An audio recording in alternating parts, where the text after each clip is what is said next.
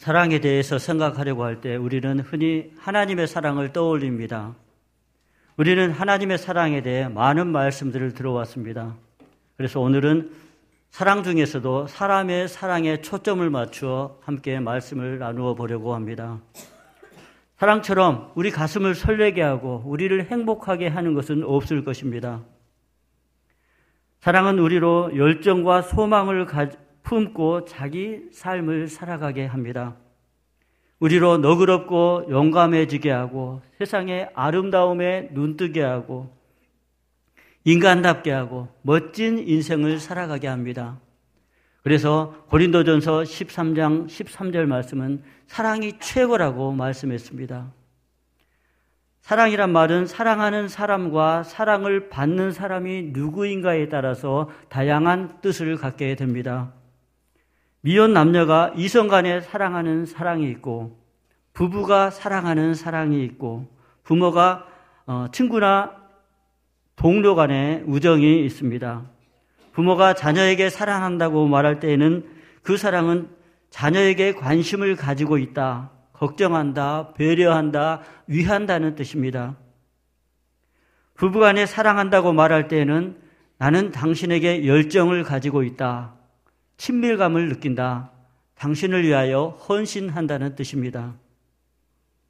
자녀가 부모님을 사랑한다고 할 때는 공경한다는 뜻이고, 제자가 선생님을 사랑한다고 할 때는 존경한다는 뜻입니다. 성도님이 다른 성도님에게 사랑한다고 할 때에는 아낀다, 즐거워한다, 배려한다, 걱정한다는 뜻을 가지고 있습니다. 사랑이 우리를 인간답게 하고 인간으로서 가치와 의미를 가지고 행복하고 멋지게 살아가게 하지만 사실 우리는 사랑이 무엇인지, 사랑을 어떻게 해야 하는지, 사랑을 어떻게 받아야 하는지를 잘 모르고 있습니다. 많은 사람들이 사랑이란 마음에서 느껴지는 대로, 본능이 이끄는 대로, 요즘 말로 하면 필이 꽂힐 때 사랑하는 것이라고 말합니다.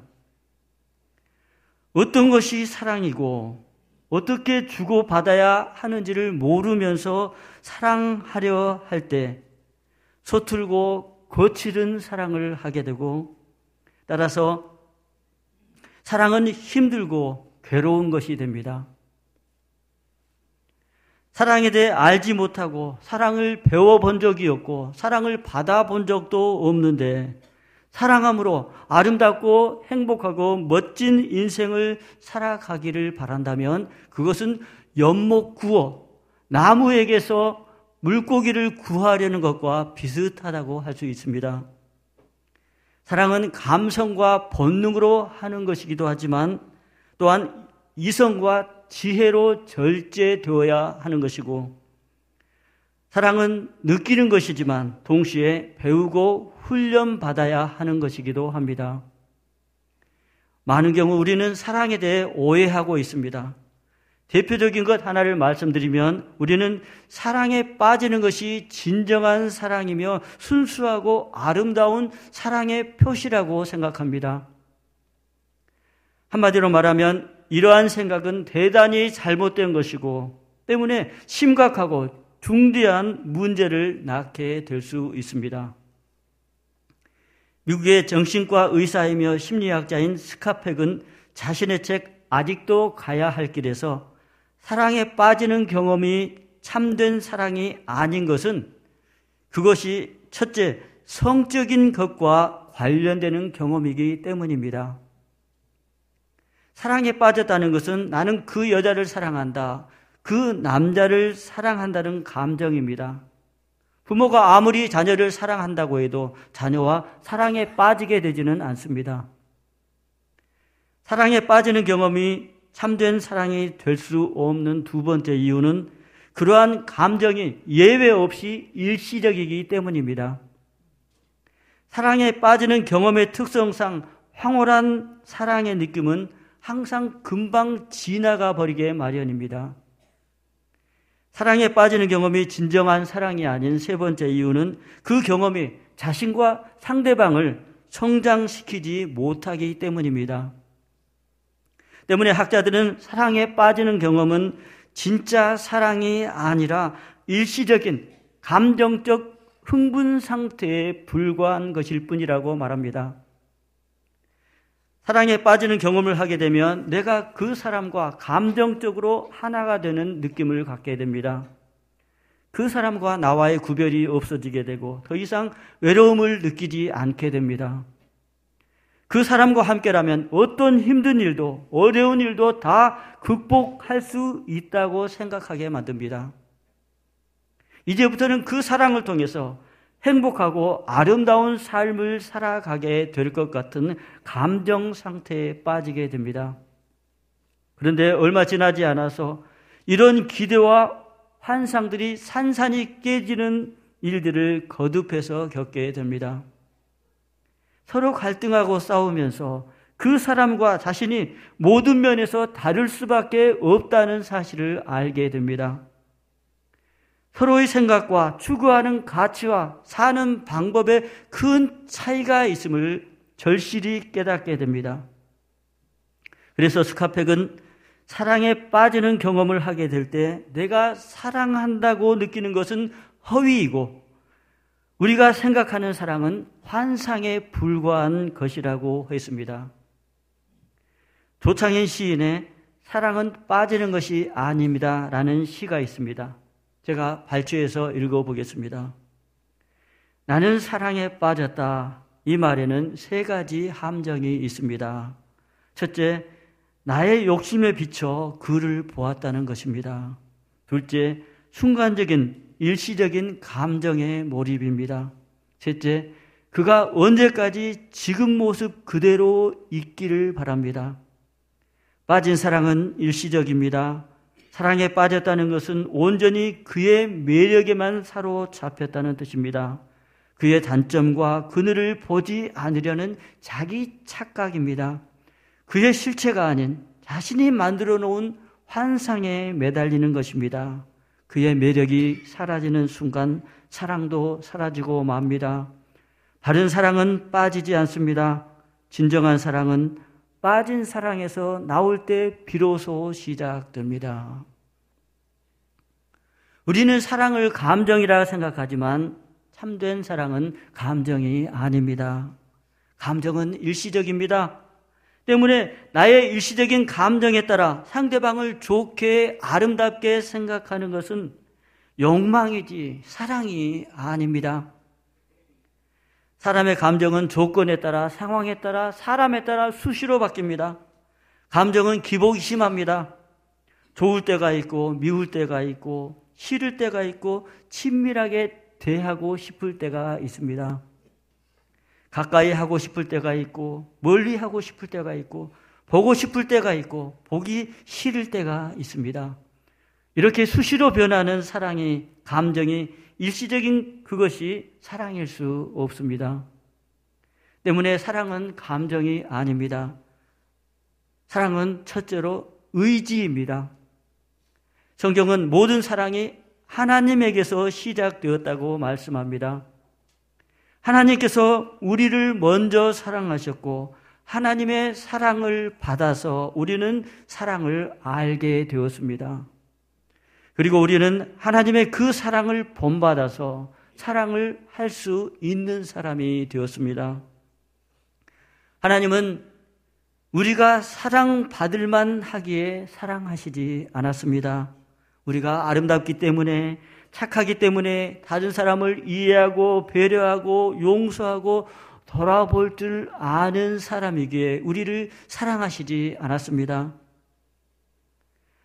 사랑이 감정이라면 하나님은 우리가 아름답지 않을 때는 멀리 하셨을 것이고 하나님 앞에서 정직하지 않고 선하지 않았을 때는 미워하셨을 것이고 성실하지 않을 때는 거부하셨을 것이고 하나님 말씀에 거듭 불순종했을 때에는 포기하셨을 것이고 사랑스럽지 않을 때에는 우리를 쳐다보지도 않으셨을 것입니다.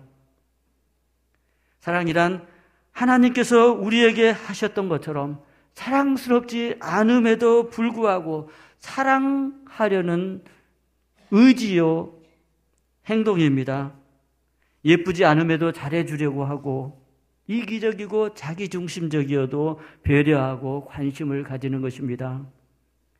고린도전서 13장 4절부터 7절의 말씀처럼 사랑스럽지 않음에도 오래 참아주고 끝까지 부드럽고 따뜻하게 대해주고 미워하거나 시기하지 않고 그 사람의 욕망과 불의와 위선과 가식을 참고 견디면서 사랑하려는 의지요 행동인 것입니다.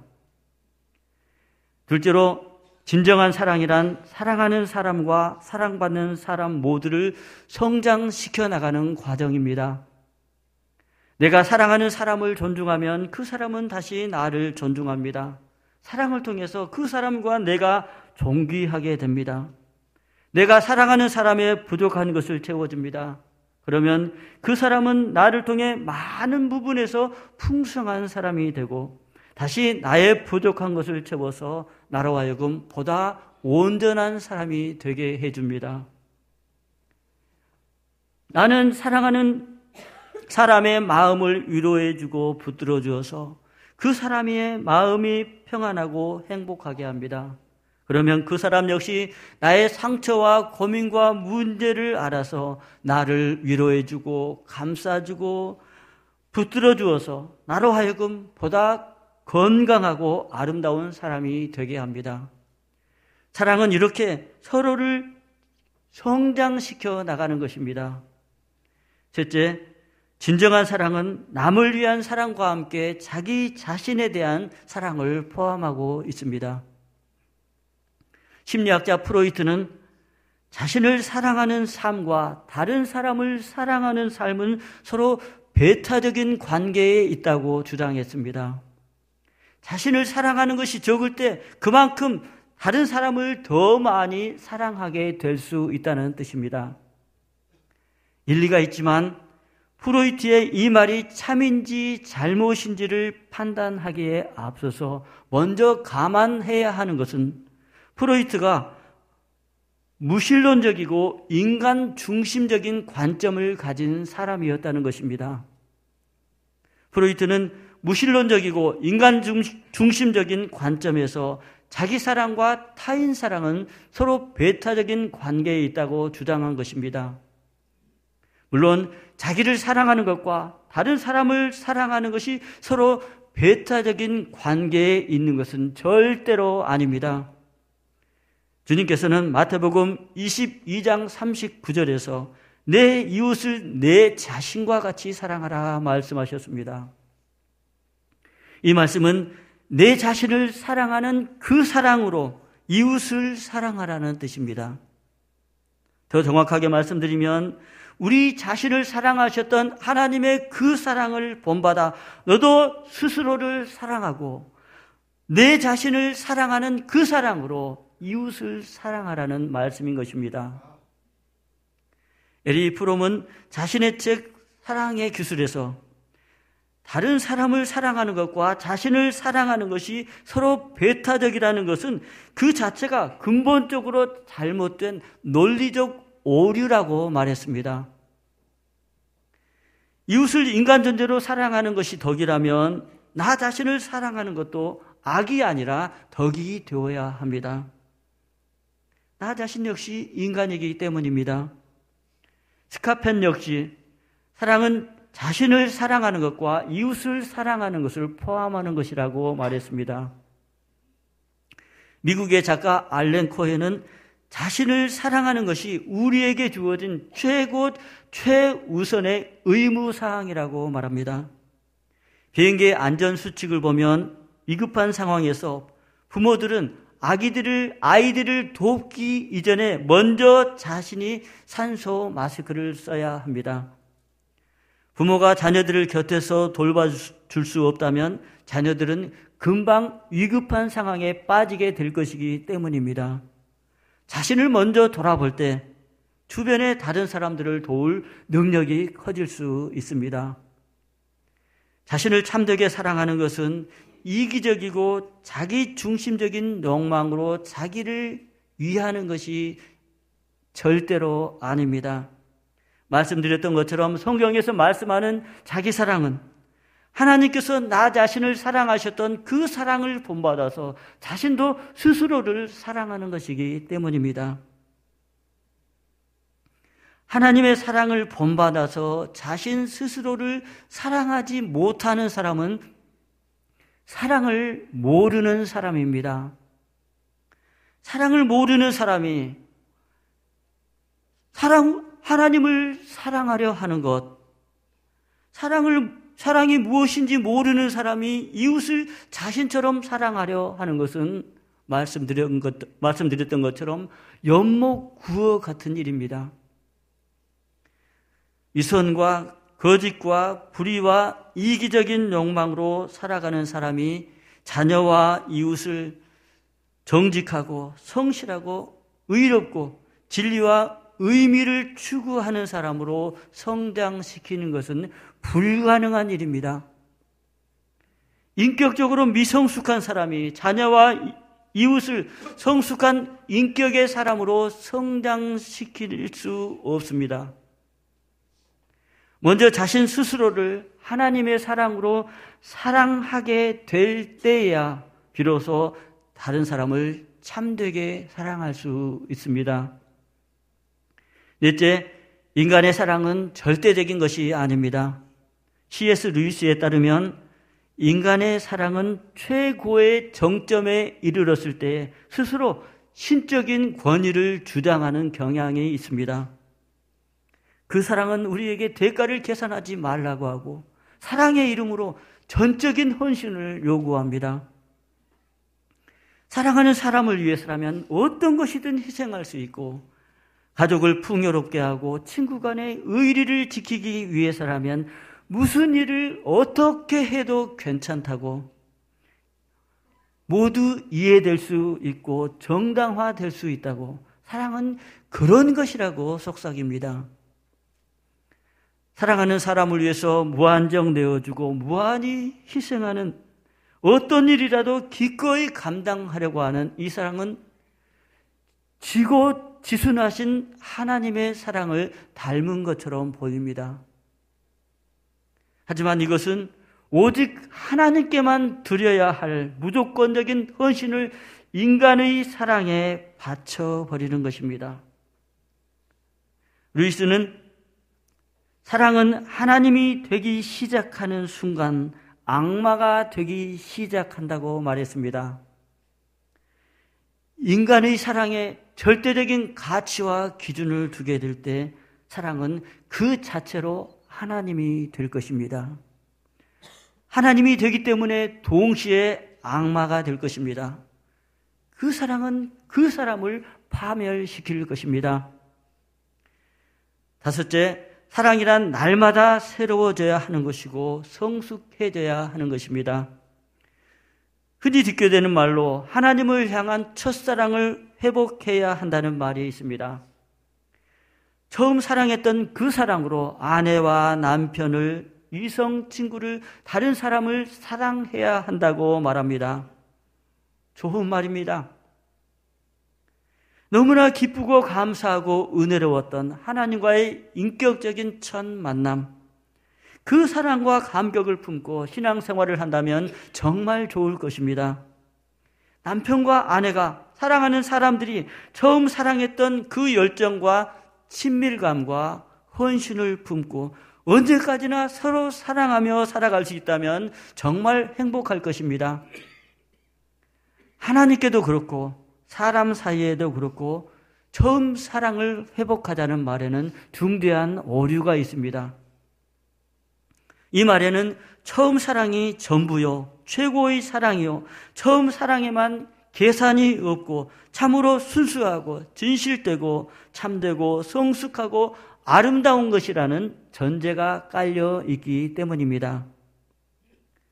하나님과의 처음 사랑은 말 그대로 처음으로 깨달은 하나님의 사랑이라는 뜻입니다. 요한계시록 2장 24절에서 처음 사랑을 버렸다는 말씀은 처음으로 경험했던, 처음으로 깨닫게 하셨던 하나님의 그 사랑을 버렸다는 뜻입니다.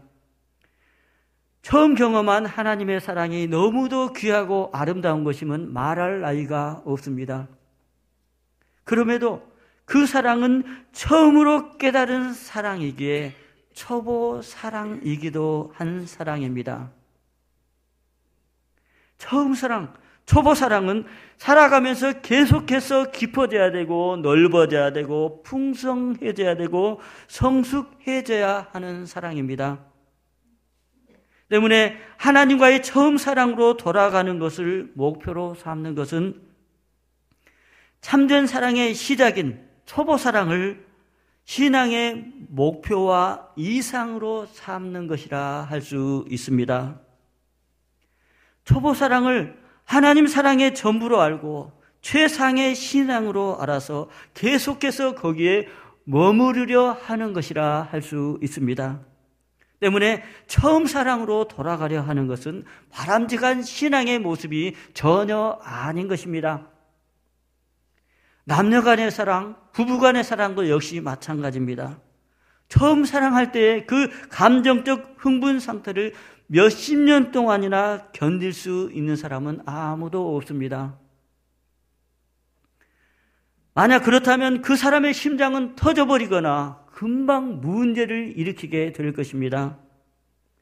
루이스는 처음 사랑할 때의 감정적 흥분 상태를 몇십 년 동안이나 품고 살아가는 것이 행역 가능하다고 해도 전혀 바람직한 일이 아니라고 말합니다. 몇십 년 동안 그 사람만을 바라보고 그 사람과의 사랑만을 사랑의 전부로 알아서 살아가려 한다면 부모나 친척이나 직장이나 사업이나 교회 생활이나 취미 생활 이런 것 모든 것들은 다 포기해야 할 것이기 때문입니다. 주님은 본문 요한복음 13장 34절에서 서로 사랑하라. 내가 너희를 사랑한 것 같이 너희도 서로 사랑하라 말씀하셨습니다. 참된 사랑은 주님께서 나를 사랑하셨던 지금도 사랑하시는 그 사랑으로 그 사랑을 본받아 자신도 스스로를 사랑하고 아내와 남편과 자녀와 이웃을 사랑하는 것입니다. 아내와 남편과 자녀와 이웃이 전혀 사랑스럽지 않음에도 불구하고 아무리 사랑해, 아무리 생각해도 사랑받을 만 하지 못함에도 불구하고 사랑하려고 노력하는 것입니다. 참된 사랑은 일방적인 헌신이나 희생이나 집착이 아니라 감정이 아니라 사랑스럽지 않음에도 불구하고 서로 참아주고 온유하며 이해하고 용서하고 배려하고 존중하려 노력하는 의지입니다. 그리고 사랑은 계속해서 깊어지고 넓어지고 풍성해지고 성숙해져야 하는 것입니다. 성도님 여러분, 주님께서 우리를 사랑하셨던 그 사랑을 본받아서 우리도 자신과 가족과 이웃을 사랑하려 애쓰는 분들이 되도록 하십시다. 우리가 참되게 사랑하려 하게 될 때 주님은 그 사랑을 통해 우리로 주님 안에서 행복하고 아름답고 멋진 인생을 살아가게 하실 것입니다. 기도하겠습니다. 하나님 아버지, 주님께서 나를 사랑하셨던 그 사랑을 본받아서 저희도 자신을 사랑하고 가족과 이웃을 사랑하는 삶을 살아가게 하여 주십시오. 주님의 사랑을 본받아서 힘써 사랑하려 하는 삶을 통하여 저희가 행복하고 멋지고 아름다운 인생을 살아갈 수 있도록 은총 베풀어 주십시오. 예수님의 이름으로 기도드립니다. 아멘.